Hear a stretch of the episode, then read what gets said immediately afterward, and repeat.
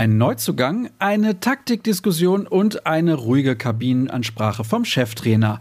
Das alles und noch mehr bringt der schwarz-gelbe Wochenstart mit sich. Die Vorbereitung auf die nächste Bundesliga-Partie läuft allmählich an und wir schauen auf die aktuellen Geschehnisse rund um das Trainingszentrum in Brakel. Wo? Hier bei BVB Kompakt.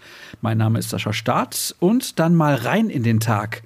Wie vorgestern bereits angekündigt wurde, ist gestern ein Transfer offiziell geworden. Filippo Calixte Mane hat sein Zimmer im Jugendhaus bezogen und trainiert ab sofort mit seinem neuen Club. Der 16-Jährige kommt von Sampdoria aus der italienischen Hafenstadt Genua und misst für sein Alter stolze 1,88 Meter. U19-Trainer Mike Tulberg freut sich auf einen sehr interessanten Spieler, wie er selbst meint. Er bringt viel Geduld mit, hat aber genaue Vorstellungen. Filippo ist athletisch top, schnell und kopfballstark. Wir haben gemeinsam einen klaren Plan für die kommenden Jahre entwickelt. Der Krampe hat sich derweil mit der Frage beschäftigt, muss Trainer Marco Rose taktisch umdenken? Denn trotz all des Jubels über den Sieg gegen Frankfurt deckten die Entstehung der Gegentore einige Löcher auf. Schon zum neunten Mal kassierte man zwei oder mehr Gegentore in der Bundesliga. Die Analyse findet ihr auf unserer Internetseite. In der Halbzeitpause bei einem Rückstand von zwei Treffern den richtigen Ton zu finden, ist nicht selbstverständlich. Gegen die Eintracht ist das dem Chefcoach aber gelungen, meint Jürgen Koss in seinem Schriftstück.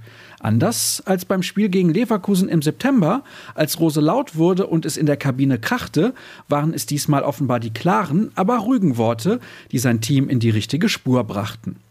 Das DFB Sportgericht hat den Verein zu einer Geldstrafe in Höhe von 4.500 Euro verurteilt.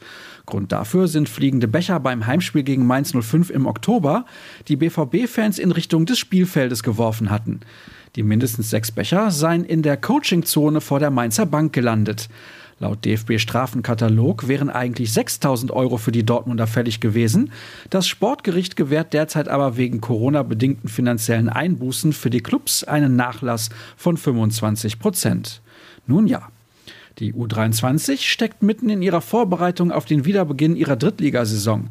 Knapp eine Woche vor dem Start gegen Waldhof Mannheim trifft die Mannschaft von Enrico Maaßen in einem Test heute um 14 Uhr auf Regionalligist Alemannia Aachen.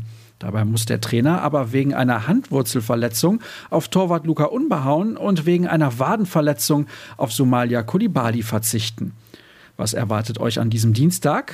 Durchaus das ein oder andere, auch wenn weder eine Pressekonferenz noch ein Spiel ansteht. Beides eigentlich kaum zu glauben.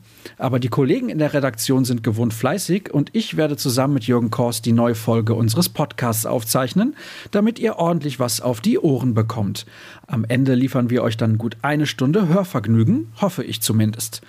Und das war es auch schon wieder für heute. Nur noch wenige Tage, dann heißt es auch schon wieder Spieltag.